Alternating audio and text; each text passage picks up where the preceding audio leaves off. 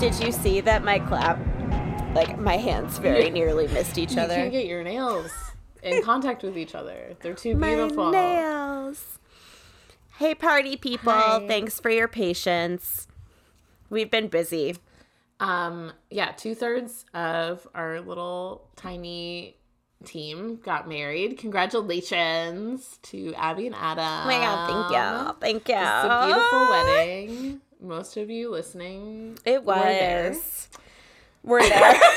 Um, Wait, no, this is main feed. This is main feed. So Oh, yeah. maybe some people are Yeah. listening that weren't there. Um, so yeah, so there's just been a lot going on in everyone's lives. Um, I wish we were getting paid to do this, but sadly, we still have to like go to work and have jobs. And so, yeah, I don't want to have a job. who I want to have a nap does? I don't dream of labor. of labor. so the end. yeah. I did feel like everyone you tell everyone about the podcast and I, I really appreciate it because i basically tell nobody but everyone who i met at the wedding were like oh i know you you're you do the spooky succubus i'm like yeah that's me can't you you don't recognize my In the flesh. flesh. You're a celebrity. like a- it was great to have a you. floating voice anymore yeah so No, you're a real person with a real face. it's real it's here is it It's there? Is anything real that's that's the question No. no speaking of body image I feel like we're- we were we were just talking about Taylor Swift um and her worst nightmare being um being looking like a fat person. So like- sorry to Taylor Swift being looking like and uh so sorry for her struggle. It Um must be hard to be rich. so welcome to this yeah. I don't want Thin, white, and rich. God, it I'm must not suck. downplaying anybody's body image issues, but like, I'm sure everyone will have an easier time with more money, and she's got it. So, what are you gonna do? Yeah. And she's white. And I don't get her. I just don't get it. Like I don't get it. I feel like she's been problematic for years. Like, do you remember when she made that like safari like Oh, colonizing music video? And it was like set in Africa in the 20s or Oh, something no. and she was like to- it was like this total like orientalist view of the continent. I was like, "Ma'am, mademoiselle, Please stop. Cease and desist. lady, gal pal, cease and desist." I Sist and desist, which I think is a stop and die. housewives thing. Oh. Um I have not watched a Taylor Swift music video since I was in high school, and she made that one where she's nerdy because she's wearing glasses, and she like gets the guy across the street from her or whatever.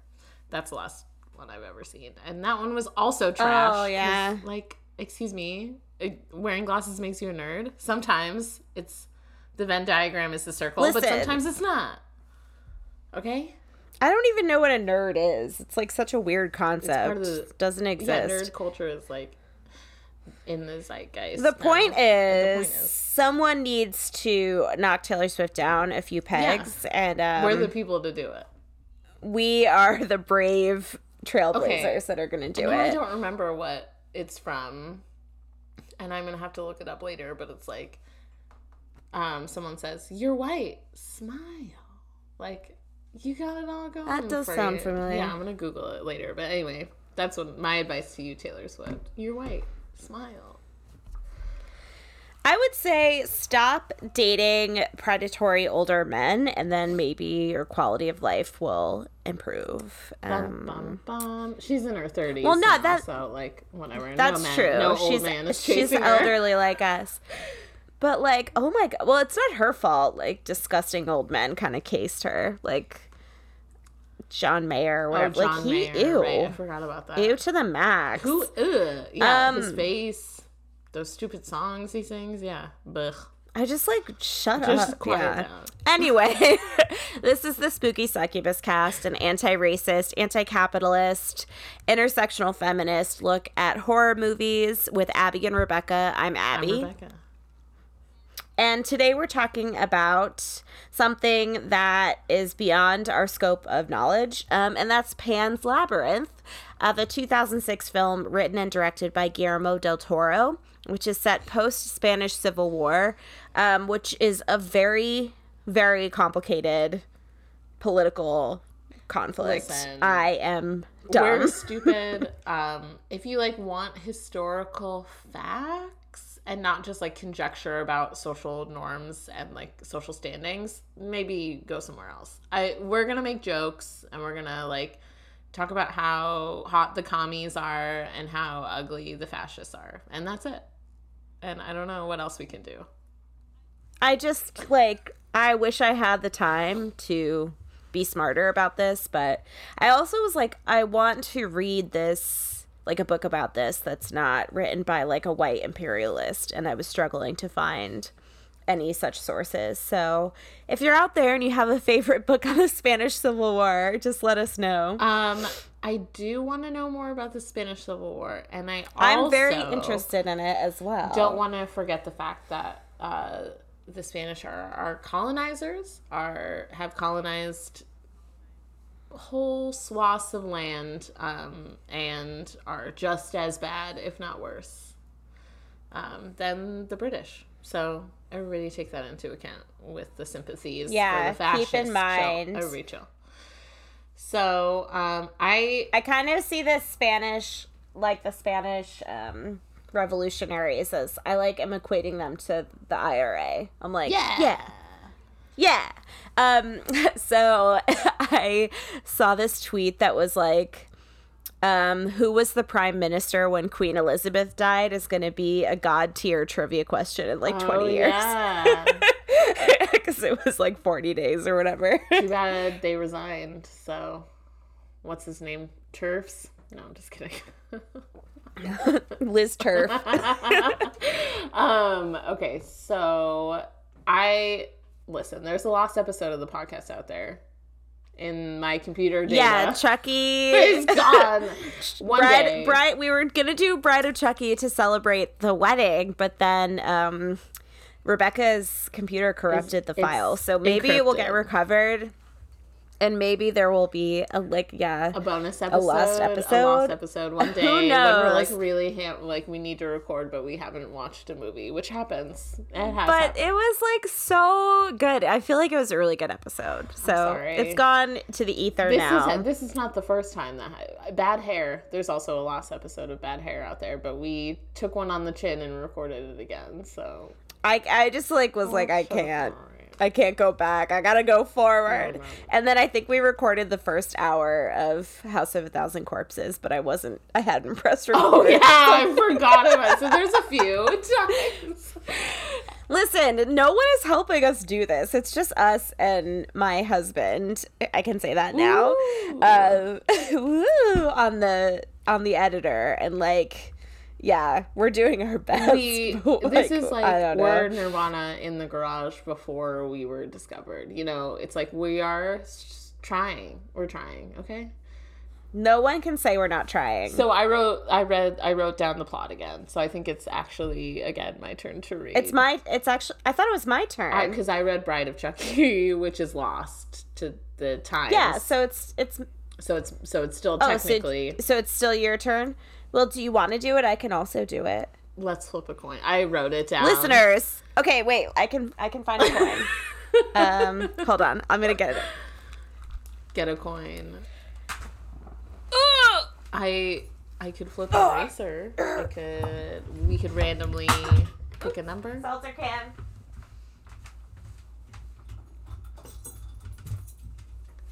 Where are you finding this coin? How do you know where your coins are? You're so comfortable.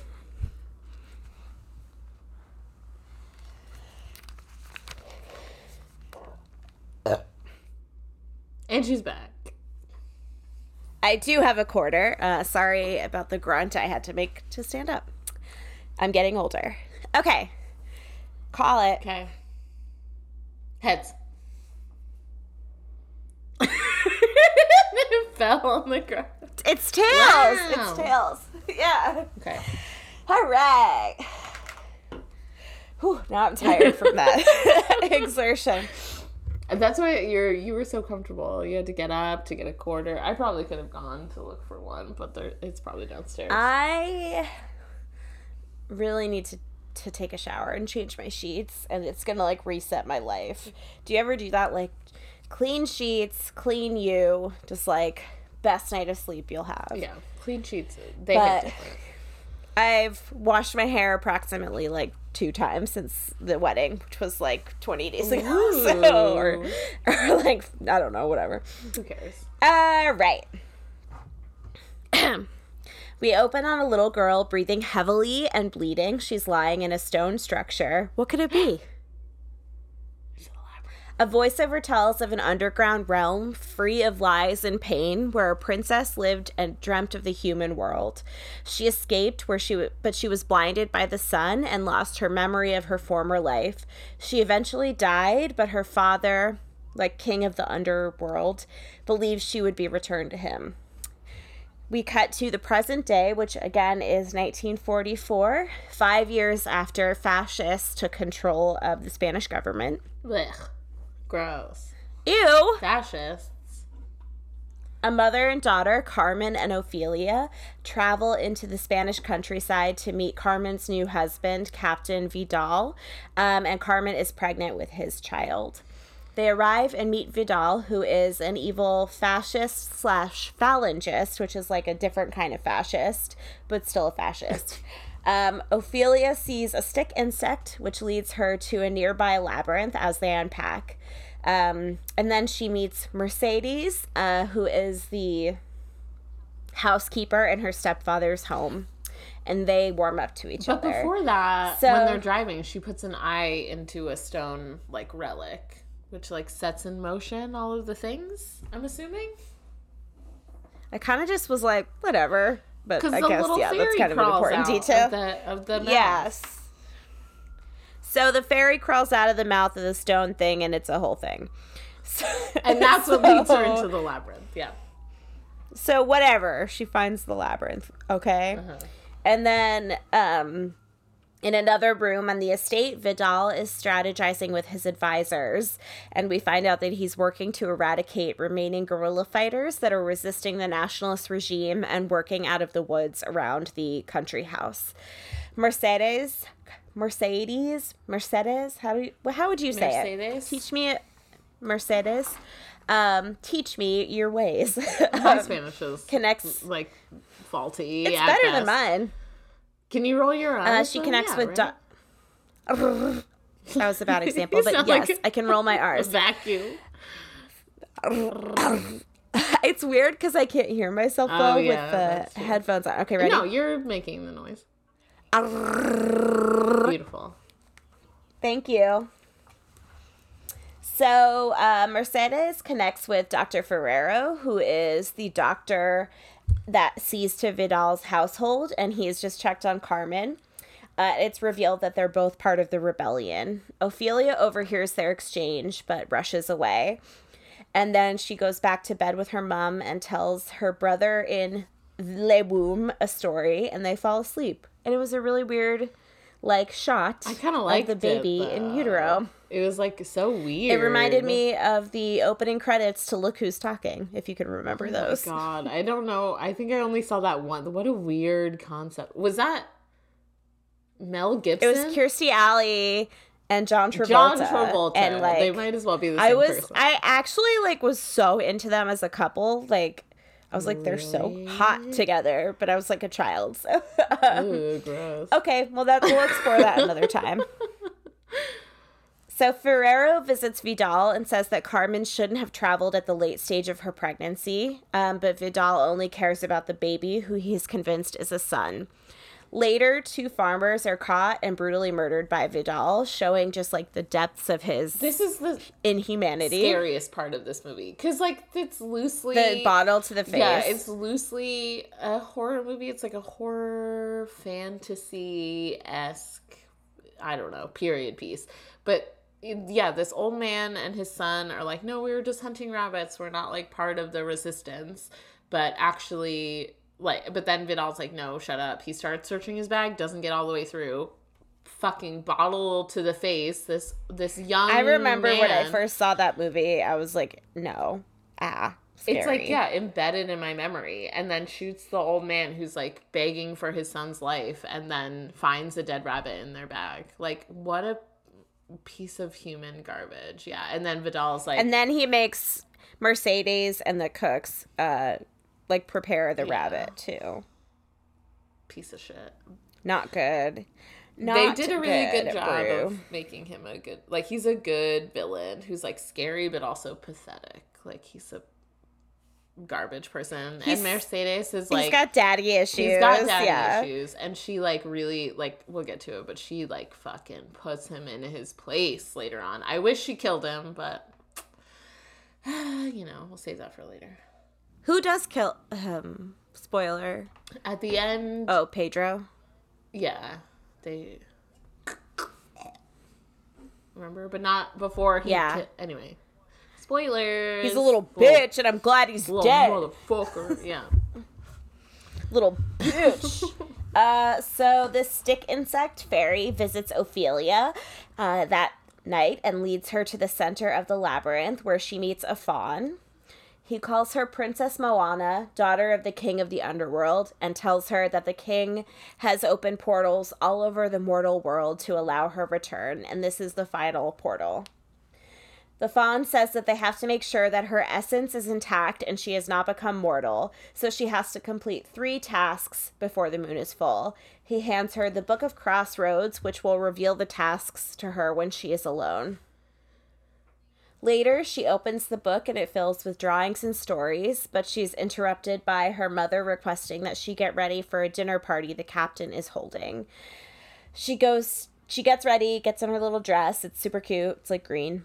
Um, and she goes to see Mercedes and tell her what she saw.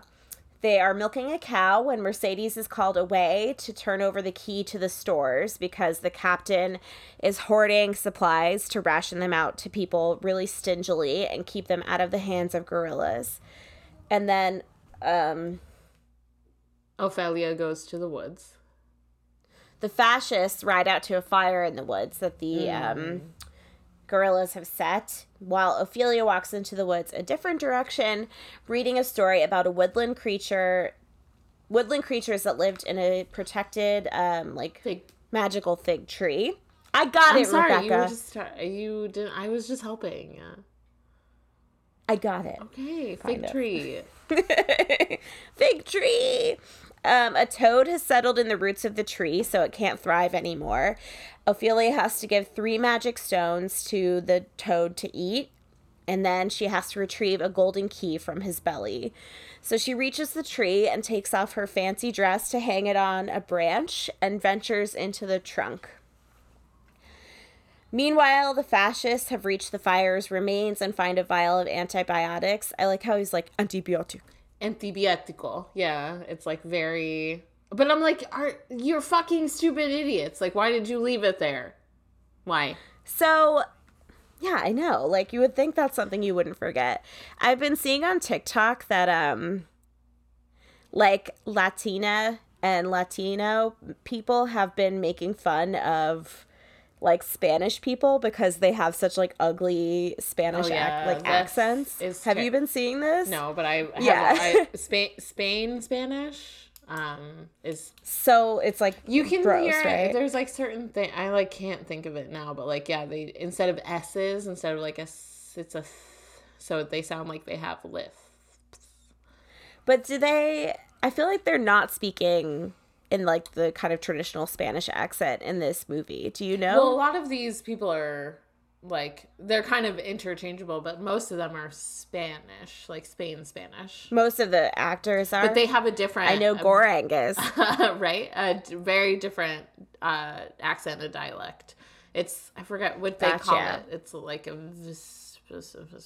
something with a V. I forget, but yeah. Okay, so uh, Vidal calls out to the woods after them, but they don't reveal themselves until he leaves. And when they do reveal himself themselves, they are very They're sexy. hot and they're They have cool hats on and they have good hairdos. So meanwhile, Ophelia meets the toad and feeds it feeds it the stones pretty easily. Um, it pukes up a weird like bug sack and dies, and then Ophelia just grabs the key out of the goop. It like yeah, like throws up its whole innards and then deflates, and then there's like bugs stuck to its like stomach lining. it's pretty gross. Gross. Yeah. Yeah. Outside, uh, her dress has blown off the tree and is like totally filthy. It's raining as guests arrive at the house, and then at the dinner party, Vidal shares his plan to limit rations to the guerrillas. Um, Sorry, what? I don't know. Caesar said something to me and let the dog in. come on. Okay, go on. What? Um, what did he say? I don't know. And he walked away. he walked away. the dog is in tell me the and Now he's just staring at the door. So, where'd you go? um, okay, where were we?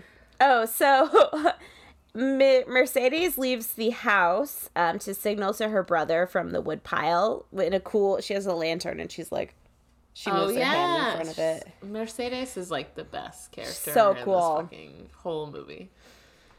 Yeah, even like, I'm like Carmen. Carmen's what the? terrible. Are you okay? Which- like, what happened to you that you're like dealing with this man? We'll get into like the women in this story, but like Carmen gets a bad portrayal. She is She gets a bad edit for bad. She doesn't look good in this at all. Yeah. No, Carmen. Um. Let's just take a breather.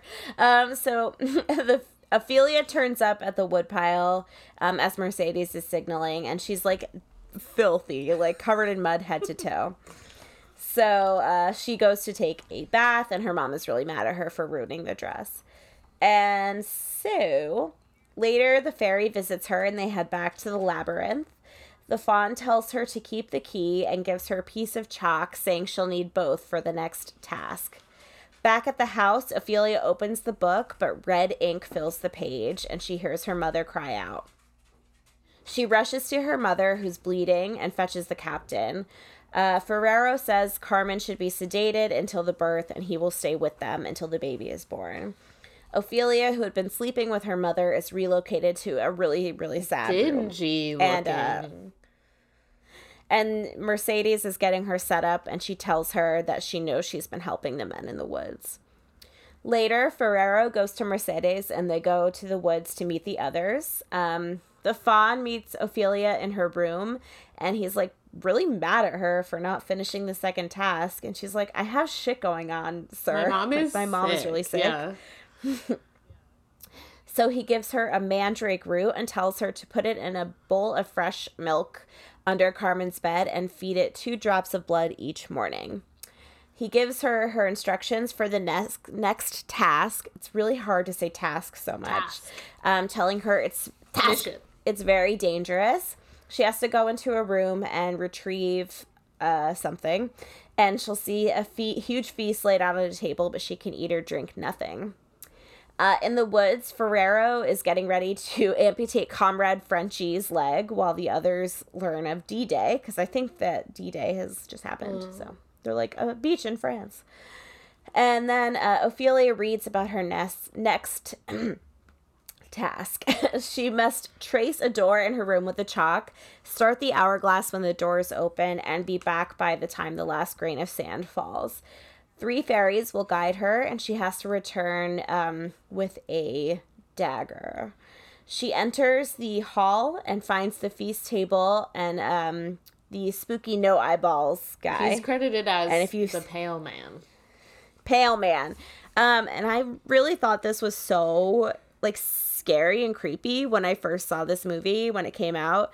It's super silly. It's, like extremely silly. Yeah, I like. Yeah. I get it. So Doug Jones plays El Fauno and the Pale Man, and he like you can definitely tell, like looking back, like the body, yeah, the way he's like, the moving, skinny, hunchy thing. Yeah, he's like contorted and yeah. But he doesn't even get to do the voice. Someone else gets all the credit for the voice, he's- which is pretty funny. White guy from Indianapolis. White? yeah. So I don't know that he's fluent enough in Spanish to to do this movie, but Mr. Jones. Sir Um, Jones. Uh, sir? Let's talk about what happens next, shall we? What does happen next? They're in the feast. Oh, she she sees hilarious frescoes of the pale man eating children all over the walls. Like I would put one of these in my They're house. They're, pretty. so they're funny. pretty cute, and it's like fat children too that he's eating, and like yeah, they're like little pooty. They're so Yeah. cute. Yeah.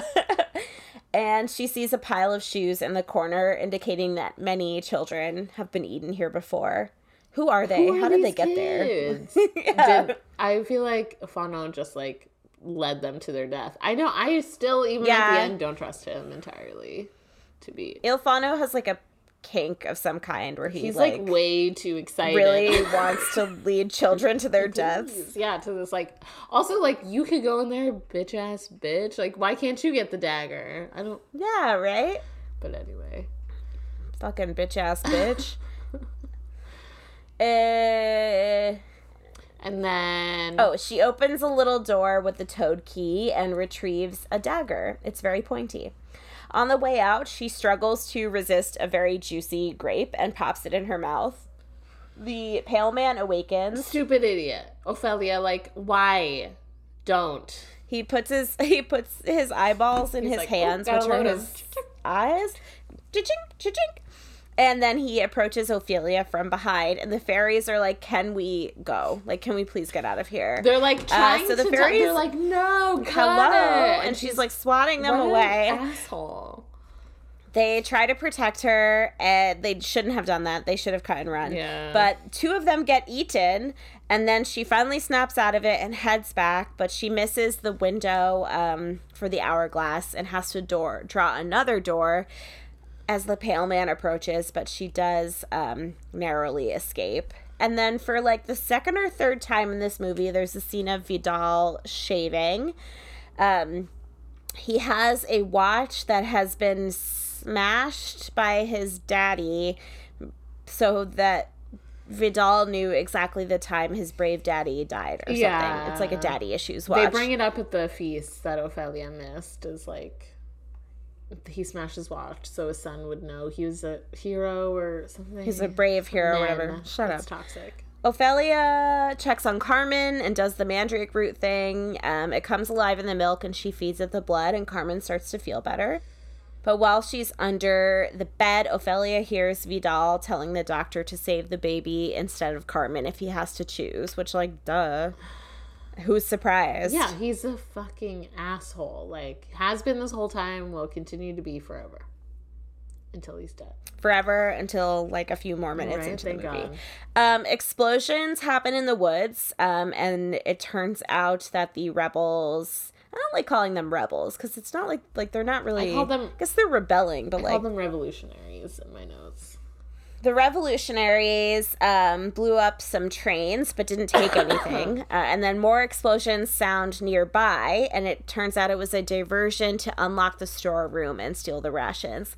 This is where they went wrong. Why just explode the door? Smash Why the did you lock. unlock Yeah, you don't it? need to unlock it. Like, how did Mercedes? How did Mercedes think that he wouldn't trace it back to her? Like, you're smarter than that, Mercedes. Whose idea was this? Because I know you're smarter than this. Yeah, it had to be Pedro's. Probably fucking Pedro's. Yeah, exactly. He, she was like, "Hey, like, what if we did it this way?" And he's like, "No." It's like we need to get in there fast. We have to unlock it, but not smash the lock. Even, they like- could have just smashed it. Get an axe. Get a fucking big Come rock, on. bro. Like it's a, Yeah. it's just a lock. It's You can't find a rock. Could you could kick that door in if you really tried. You could get those. It would probably fall over if you just blew on it. It's a very rickety old door. It's an old door in 1944. Like chill. Yeah. Uh, okay. So uh, they go. and he goes into the hills. Vidal and his men go into the hills shooting. They're fighting like uphill, and it's like raining, and there's a lot of gunfire. And they kill most of the revolutionaries that were at the site, but take one alive. Um, El Tarta, who is our sweet, sweet baby angel Goreng in El Hoyo, El Hoyo, aka the platform. Even uh, Masque, Masque, Masque. yeah. That's his name. I don't know how to say his last name, but He's cute. I love his nose. So big. His nose is really nice. Yeah, it's so pointy. So Do we have a nose fetish? I just love pointy it. nose I love a unique nose. Yeah. It's so cute. All right. Uh, so they take him to the storeroom um, to torture him and get information. Pan visits Ophelia and is enraged that she broke the rules and lost two fairies. Fair enough. He says she can never return and her spirit will forever remain among the humans. He's really Shoulda left it there. her, Yeah. He's super mean. He's super creepy. The next morning, uh, the doctor visits the storeroom and finds El Tarta's hand maimed. He says uh, to Ferreiro that he talked just a little bit, but not a lot, and asks the doctor to kill him. Uh, meanwhile, Vidal realizes that the doctor's antibiotic vials are identical to the one that he found at the fire, and he realizes that Ferreiro is a co conspirator. Ferreiro euthanizes El Tarta with um, some kind of medicine injected into his veins, and Ophelia in the house checks on the mandrake, but is caught by Vidal, who's like, "What the fuck is this?" Which is probably my reaction too. Like, what is this? But like he's such a piece of shit. Like he yeah, Carmen's a bitch too. So she, Yeah. tr- Ophelia's trying to explain, but Carmen is just like no, and throws the mandrake into the fire, where it cries. screams and then tells her that magic does not exist. Um, as soon as the mandrake starts to really like die, Carmen falls down in pain. Vidal finds that El Tarta has been killed and shoots Ferreiro down as he tries to leave. I was sad about that. I liked Dr. Me Ferreiro. too. He dies with dignity. You know, he knew it. He knew the risks. He's like, involved. I'm going down. Your yeah. fucking dumbass And probably he- should have used a different vial, but I think that mistakes were made. Um, but you know, there's it's a lot going on. But I like that he kind of like forces Vidal to be like a coward bitch and shoot him in the back, You know. he just like calmly closes. He's like, "I'm leaving." Puts his hat on and is like, "Stop me, then, asshole." Yeah. Uh, right. Um, Carmen is in labor and losing a lot of blood. Um, unfortunately, the Carmen passes away, giving birth to a baby boy.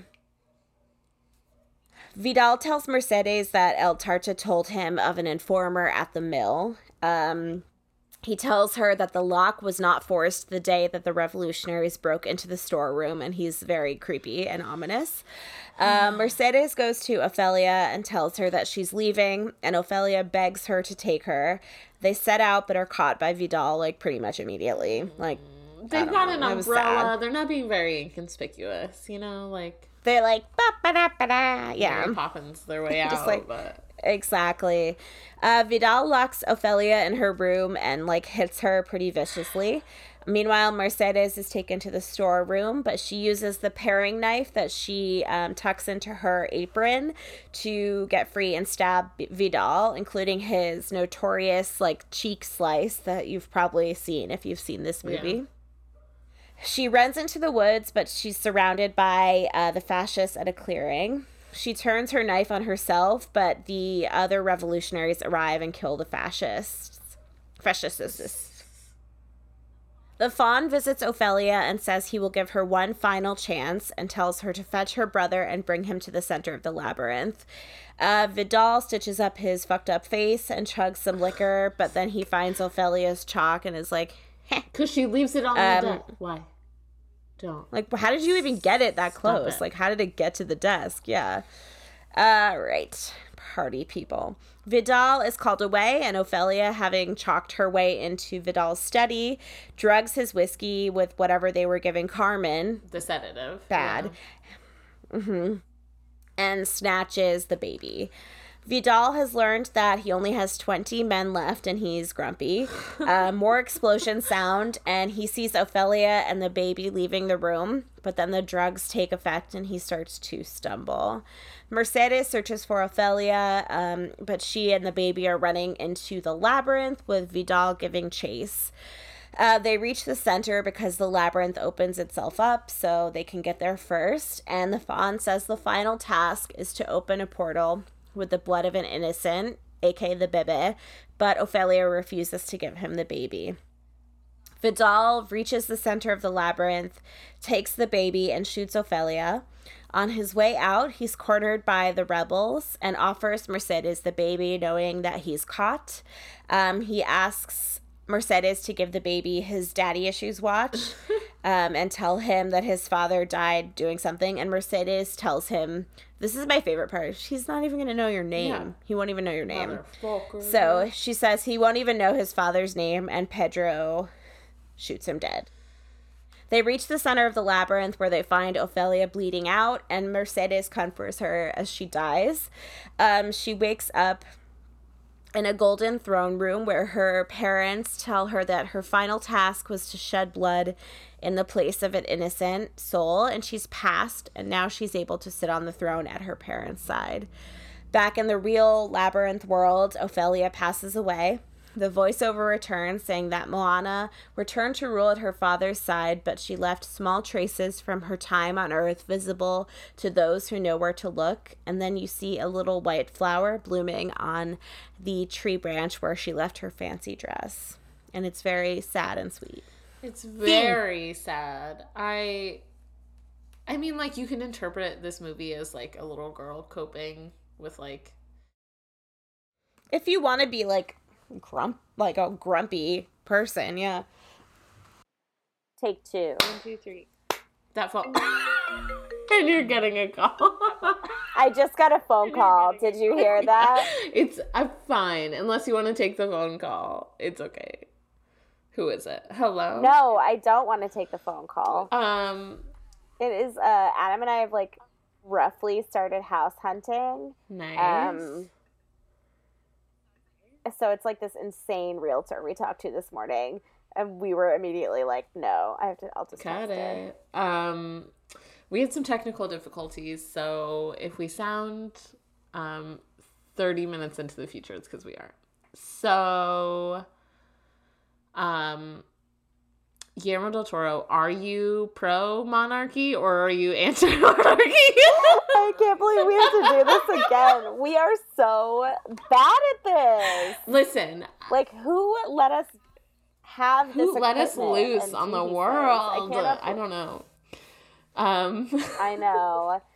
Oh boy. because what I don't know if this caught it on the last one, but um, I'm gonna say it again anyway because at the end, Ophelia becomes a monarch of the underground realm, right? But in the real world, they're fighting. No, it didn't. We have okay, so in the real world of the movie, time.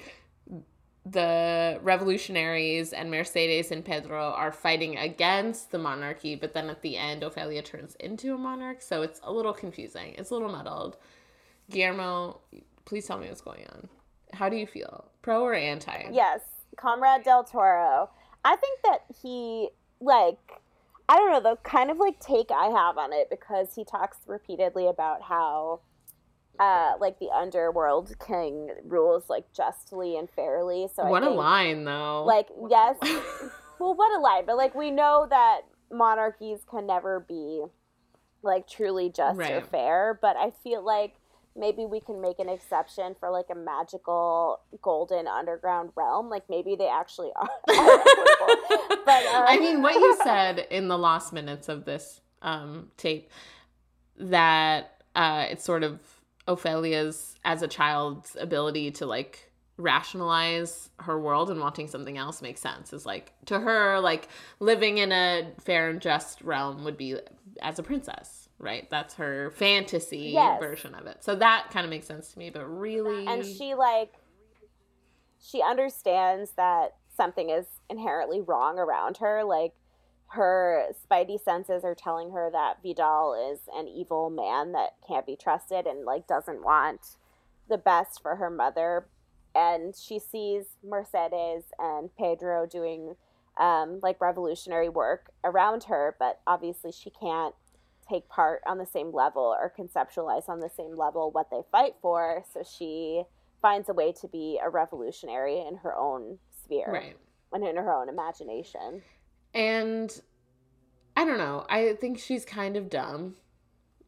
But she is a little kid. She's, a, child. kid. Yeah, but she like makes stupid decisions. Like the whole scene with the pale man, I'm like, put it down. Like put the grape. You are rich. You are you have all the food you could ever want. put the fucking grape down, kid, and get out. Like you already know that like I don't know. I guess I also have to say if I was facing down that table, there was stuff that looked better than the grapes. right. To be Get a get with a tart in There there. Get like, a cakes. cake. Yeah, pastries. Get a Yeah. pastillas. Like you don't need a grape, of all things. But They did look like good grapes. I mean, today, inflation. Have you seen the cost of grapes these days? Mm-hmm. Maybe, maybe I'm on Ophelia's side again. but I, we talked about this in the last minutes. But Ophelia, I think Ophelia and Mercedes are like twin flames in a way. Like they're um, parallels of each other. They form like a pretty immediate connection with each other. Um, and they feel like the urge to protect one Mhm. another. Um, like Ophelia discovers early on that Mercedes is working with the men in the woods, but she keeps her secret because she knows she doesn't want Mercedes to get hurt or in trouble. Uh, and then Mercedes, like we talked about, kind of is inherently forced to fill this like mother Mhm. void, which is an unfortunate framing, but I do love their connection. I, it is. and I think that You think that? Uh, Who knows? know. Um, I'm gonna take a sip of Diet Coke. I've been. That's why. Also, while we were losing minutes, I peed, so I feel better now. Um, I'm gonna eat a Kit Kat right now too while you talk. do it. I love Kit Kats. Um, that Mercedes and Ophelia, like when they first meet each other, I think Mercedes immediately recognizes sort of this pathetic creature that is Carmen and her inability to mother um, Ophelia properly and kind of take into account her needs. So Mercedes, like being sort of an empathetic leader in her position, is like, there's a child here who is being neglected and traumatized, and she knows that Vidal is the terrible person, and she knows that the mill um, and the labyrinth are dangerous places. So she like not even reluctantly she understands that this child is like smart and important and like and should be oops hit the mic protected so i re- i appreciate that but it's also kind of she's got a vagina she has to mother The gene.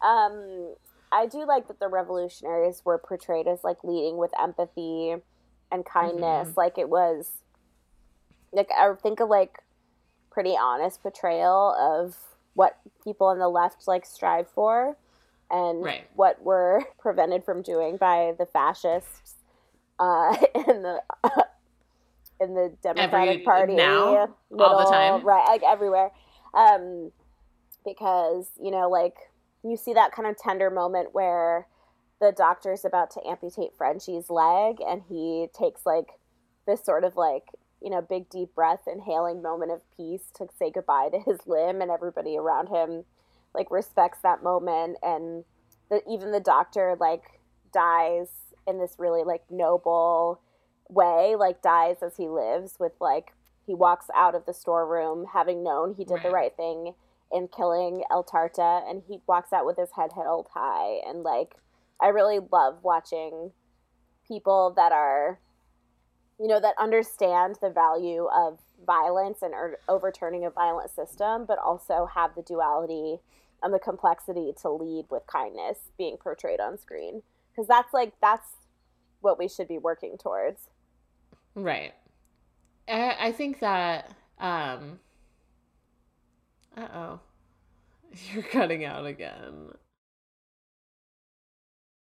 i'm just chewing i haven't said a word You're chewing. Okay. Um well, okay, we'll keep going. But I do like I think that the uh the revolutionaries and the communists are in especially Mercedes is are very complex characters um and I appreciate that. I think like Ferreiro is like working to keep Vidal alive and keep his family alive and healthy while also keeping the revolutionaries healthy at risk of his own they're people life and well-being right and he's like and i appreciate the way that he um approaches pedro and is like if you really loved this woman you would leave but i also understand that you can't so i'm just gonna say it that you're putting her in danger and you're putting yourself in danger but i'm not gonna like be a dick to you about it or like Yeah.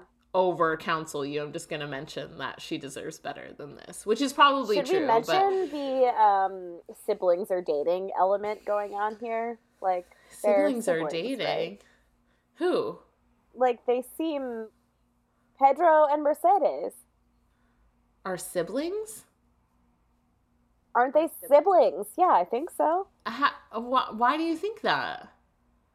Because I think they say it. Am I- when? Am I nuts?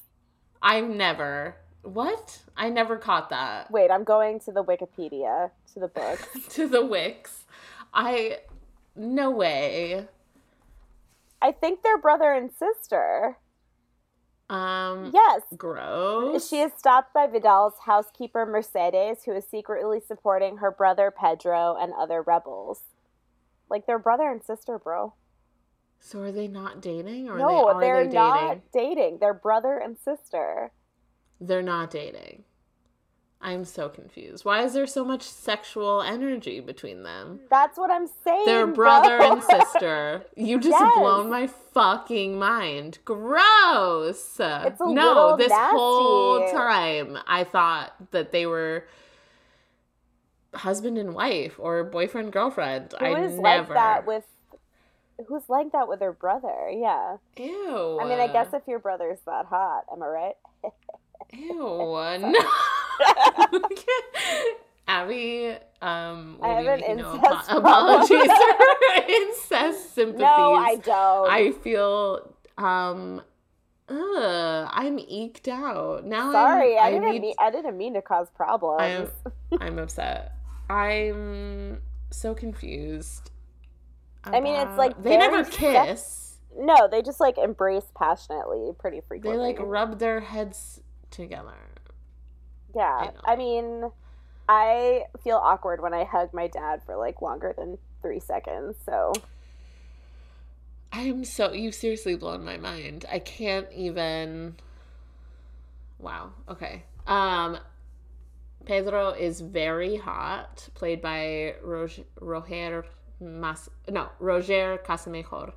And uh yeah, he is really hot. And then I feel like you're I- struggling to recover right now. I really I have no idea. I like I you changed this whole movie for me. I'm, I'm so sorry. confused and upset. Why, Guillermo? I Why? I was Did shipping. you direct them like this? I was shipping Mercedes and the doctor. They would have been cute. I mean, yeah, but then make that more explicit. Don't make it seem like she's fucking her brother. Oh my god. I'm sorry. No. It's a special relationship. Ew. Um, Do we? Mercedes is played by uh, Maribel Verdú, who's also in Y tu mama también. so she's good at being sexy. She's good at being sexy with uh, Gael Garcia Bernal, who's He's so hot. I'm gonna look at a picture of him. I haven't thought of him in a while. and Diego Luna. Yeah, great movie. Um, kind of sad, pretty sad, but like Dude, that w- that was a good movie. wow. Look at movie. him. Everybody will watch that. They're not brother and sister in that movie. Nobody's brother Thankfully, no sister. siblings. Goodness gracious. And okay, so we in the last minutes we were talking about this and Mercedes and Pedro and you never said anything and I'm it's changed everything for me. Well, you didn't bring up that I- scene where the doctor said if you really loved this woman, which is when I was like, huh? Maybe it's Ugh. like a translation issue, you know, because like if you loved this like her brother se- yeah, in like no. no, I think it's like a biological brother. I'm seeing like that phrasing with the doctor, like you know, I don't know. Maybe there's like a Mm, colloquialism we're missing or something. I don't know. You're not buying don't it. like I don't like it. Well, in any case, Um, Mercedes is a fantastic character. Um, and we were talking about in the last minute. We just need to like pretend like we didn't lose the minute. We should just yeah, them. yeah. Um, how Mercedes like feels this guilt or shame, which she expresses to Pedro because she isn't like on the front lines in the way that he and the other comrades are. Um, but Mercedes is like uniquely positioned to do the hardest job of all and be like, the most strategic, like the best kind of like source of knowledge and information. Like she has this really unique and hard position. So I think Mercedes is like one of the truer revolutionaries in the group and like, you know, she's doing the real work.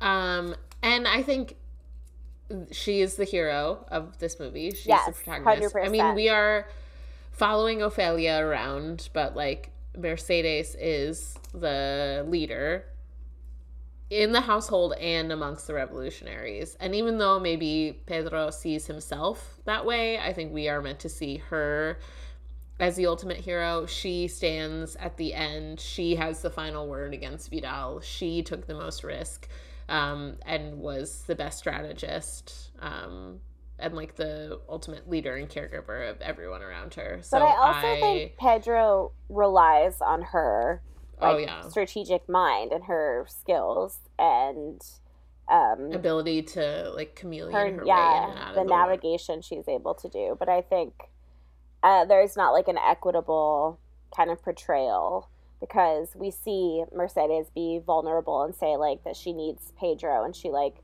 you know cares about their relationship. And we see pedro like show affection for her but not kind of express outright how much he values her as like a comrade which i think is could have been a little bit more explicit and the love between them could have been less explicit. Yeah, there were Um, places we could have pulled back, and other places we could have, you know, gone a little further.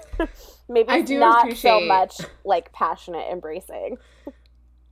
um the way that like she's portrayed as our hero and he's kind of portrayed as this like hot just like hot sidekick guy In a hat. i in a hat and you know like he's not he doesn't have a lot of lines he doesn't have a lot of screen time he's just like kind of hot and um, a fighter and she is complex and multifaceted um, i appreciate that I love the scene where she escapes the storeroom. It's so good. i wish she killed him i She- really why didn't she, she kill him? sliced his balls off and stuffed him in his mouth. I just because he's also so predatory with her and so creepy. He's so gross with her. I mean, I guess, Ugh. you mm. know, it was a pretty small paring knife, so it would have been a long process, you know.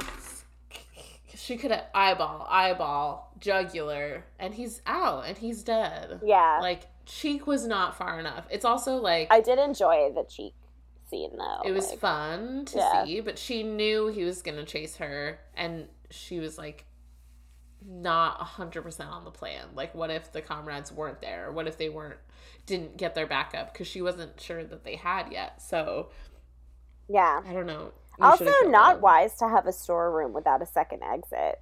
What if you can't get in? You gotta have another way to like save What the if there's stuff. If there's a fire, exactly. And if she had killed him, then Ophelia would still be alive. It's so sad that Ophelia dies so senselessly. I don't. She had to. Yeah, she had to face a lot of trauma. She had to deal with not only Vidal being abusive, um, mentally, emotionally, physically, but also like El Fauno being really creepy with her, and Her like setting all these almost her mother being neglectful. And I think another pathetic. thing her mother does is like really personalize her own trauma and kind of like make Ophelia like this little holding cell for all her problems and her trauma Oh, yeah. and her experiences like and not she doesn't explain herself or empathize with Ophelia because Ophelia is a child. She doesn't see her as a complete person. She just sees her as an extension of herself where she can kind of like dump and project all her pain. And like you'll understand when you're older. It's like, okay, you could still you can be in a difficult situation where you needed like economic relief and you needed to kind of like marry this man and be, you know, as a single woman safe under the umbrella of like the ruling class at the time but you can also like empathize with your child and not force her like forcing her infantilize her. yeah and like i want you to call the captain father which is like unhinged because ophelia is like a fully fucking formed person who had a father Yeah. that she loved and remembers and it's just like carmen is so dismissive of her personhood which is a bad edit to give like one of the female characters, like one of the few female characters in the movie. Yeah.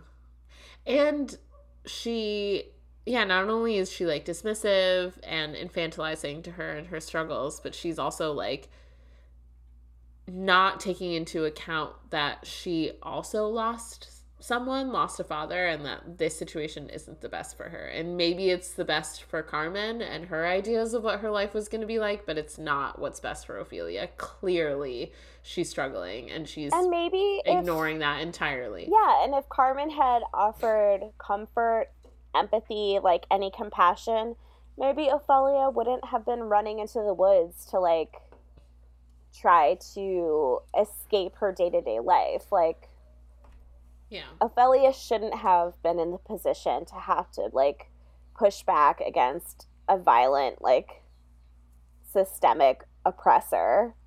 Yeah. She should have just been like allowed to live. But and she begs her to leave. Yeah. Like, more than once. And it's just yeah, it's so sad. It's so sad. I don't like I don't and like having forced... to like shit on a female character, especially right and like a death and childbirth, like choosing the boy, the boy child over like the mother. Yeah. yeah. Tale as it's old also, as time. I don't like that like sort of the place that feminine like um being feminine is put because Ophelia is like smart and likes to read books and doesn't like to wear dresses or fancy shoes, which is fine. Like she should be allowed to do that. But then Carmen's like, no, you have to do this and this and that. And like you'll understand when you're older and you want a man, right? But like it seems like a she's not like the other girls sort of edit. Whereas like it's yeah, okay, you can like Mercedes dresses and also too. like books. Exactly. Yeah. Like you can Mercedes be a revolutionary. Is unmarried, like she doesn't her clothes are very like utilitarian and because mm-hmm. she is has these like qualities that are affiliated with seriousness she can be a revolutionary whereas carmen is just like fainting in a nightgown for the whole movie so she chose it seems like mm-hmm. she chose femininity and like a traditional family structure so she's almost like relegated to this shitty fate because she yeah. just like took a different path so it is like a very one note um, exploration of like what feminism can look like. But I guess also it was 1944. I don't know if that's an excuse. No, I mean this movie is from 2006, um, and Guillermo should know better. But I and I think it's like not fair that Mercedes is so nuanced, um, and that Carmen is like I think almost in juxtaposition to that, not given any character or development at all and that she is a sacrifice to the script. Like yeah. she's allowed to die because of that. Like we have our tragic death in ophelia and we have our hero in mercedes and we have our victim in carmen a perpetual victim. Like literally collateral damage. Yeah so i don't think that's fair. And i think even like um I do appreciate that even though there are more male characters because we're talking about soldiers um in the it is centered around that, like the women's stories. Yeah exactly. The like the three main female characters get more screen time more it definitely passes the bechdel test um between them and like Vidal is sort of a brainwashed brainwashed fascist who like can't admit his emotions to himself or to anyone else is like one another case of one if a man had a therapist what would if society only he like? could talk about his if he could tap yeah. into his daddy issues and resolve them what would the world be like and i think Fierguer or yeah Fierguero is um, he's the only male character who like has a sort of complex character um, and an arc and gets a dignified death. El Fauno is scary. I don't know. That's kind of his only and like he's like pointedly oh, wait, male identifying. the whole yeah. time. Yeah, he's controlling. So. He uh, distracts Ophelia with like bureaucratic, meaningless tasks. Which in the end is like you could have just asked her to kill the baby. I don't know. Yeah, like but... if you want the baby dead, Just say it's that. all made up. Bootlicker. It's all in her head. Yeah. Bootlicker. Uh, it's a Uh, great monarch apologist. Yeah, imperialist fauno. Um, it's a great movie though, all told, and I would watch it again in another probably ten years when I think of it. Um, right. I it is a good movie. I appreciate subtitles. I uh, Guillermo is. I wish that he wasn't so into Spanish history and like spent more time on like maybe the native cultures of Mexico. yeah, totally. Even Although in, I think the uh, Spanish Civil War is actually like a really fascinating conflict because of just how many different like leftist groups came under one umbrella to try to like push back against the system and like there was so much like complexity in the political system at the time and you know Spain fucking sucks and they're shitty ass colonizers but you know I think it's like an interesting thing to put a like lens on but again like yeah he is Mexican and there's like plenty of narratives that can be explored in his you know native country Right. Um but I yeah, it's a interesting story. It's well told. I think like even like as a storyteller and a director, I think he does a really good job and is getting the respect. he is a little obsessed more- with motherhood He loves a mommy. loves but a mommy in, loves I- a kid You remember in Cronos, it was the guy. It was a it was a daddy daughter complex. Oh yeah, I was thinking of daughter. um, I was thinking of the orphanage, which is like major Oh, yeah. mommy problems, which also like I don't your know. relationship like with your mom? Mommy. Guillermo? Tell me. it's a little bit of a dirge. Frankly, I don't I don't think I would watch the orphanage again. Um, he did. What else has he been doing lately? I think Scary Stories to Tell in the Dark, which TBH is not my favorite um movie I've ever seen. I Um, didn't I love didn't it. love it I either. loved those books. Those books are like Like it was the fine to me. Yeah, I I was obsessed with them. I'm still kind of obsessed with them. Um, The Hobbits, he did. Good for you. Get that paycheck. I really do want to watch? Hellboy though. I think it's like I think I would Hellboy? probably like it. Yeah, Um, or the old, yeah, the original Hellboys, right? He yeah. I think that he did the original ones. Have you, have you never seen it? Never in my life, ma'am. They're good. They're yeah, really that's good. what I was but, thinking. Uh, I think I've only seen no. I've seen so. Um, back when I met Caesar, he lived in what we called the rental, which is the I'm afraid. I'm is, sure it was awful. the you know like there's crack dens. It's like a weed den. It was like the yeah. there was like weed in embedded into the carpet. Um, and it was like a party house, whatever. Do you think and they got their security deposit back? I know for a fact they didn't have one to begin with, so good for them. But they kind of just cut and run. Uh, but they didn't couldn't afford internet or Wi-Fi, and so they had one DVD and a PlayStation, and they ju- and it was Hellboy 2: The Golden Army. So Caesar has seen Hellboy 2 about 400 times. This is a this is a message for uh, Caesar ten years ago. You can rent DVDs at the library. You can go to the library and rent DVDs. So I used this is remember when this is how long we've been dating.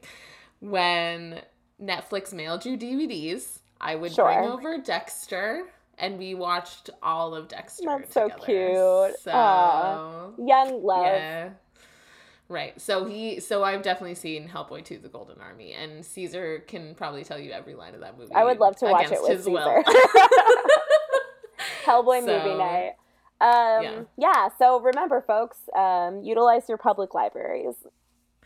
I was just there yesterday. Isn't it funny? I was talking to Adam about this. That like, the if libraries didn't exist and the like, like concept of a free place to like resource share and learn was um like introduced, everyone would be like, the government would be like, no, that can't happen. Like, fuck no, you know. But right now we're like, shh, nobody. So, are you still there? Oh yeah, you can't hear me. Yeah, like let's just keep quietly using the libraries like nobody needs to know. Yeah. No, I hear you now. I hear you now. You're back. Yeah, exactly. Okay. Um, I was gonna say something about the. Oh, at work, uh, we were talking about how people don't read anymore, and I will die on the hill of going to the library and reading. But uh, one of my coworkers I read a lot. Like, I have like Brag. you do. You read more than me. He was like, I have like thirty books. I was like, that's not a lot of books. Have a lot of to books. Yeah. Have." And I was like, I hate to tell you, but you should probably read one. He's like, I haven't read any of them, but I have like 30. I was like, just pick one up. Just take a look at it. Read it. Maybe, you know, see what Yeah. happens up top.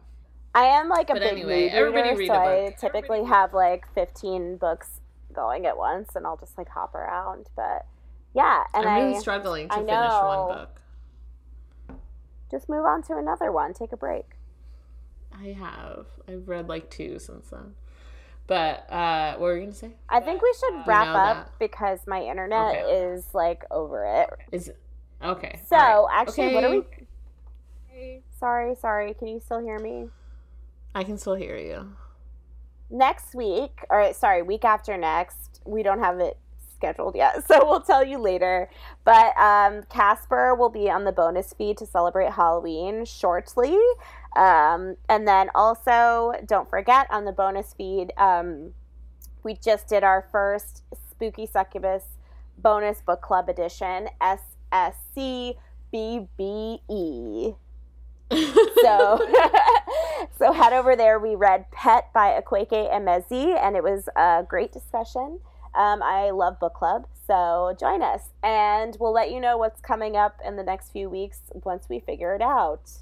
Uh, so remember, you can find us at spooky succubus underscore cast on Instagram, and our link tree has the Patreon, and the tiers have been readjusted, so they're cheap, cheap, cheap. So you can get in on the lowest tier at just one dollar, and that will give you a bonus episode each month and early access to the episodes when we can manage it. We try, but some can't always hack it. Um, yeah. Anything else? Mm, no. I think that's it. Maybe No. we do a poll. Maybe we'll do a poll for some uh, upcoming episodes. Okay, maybe if our internet Maybe I'll on, post something plan on the plan the poll after we uh, stop. Yeah. Um, but I think just remember that you can't shit upwards. Stay ugly. Get fucked. Bye. Okay, Did we do that backwards? Okay, bye. No, we did it perfectly.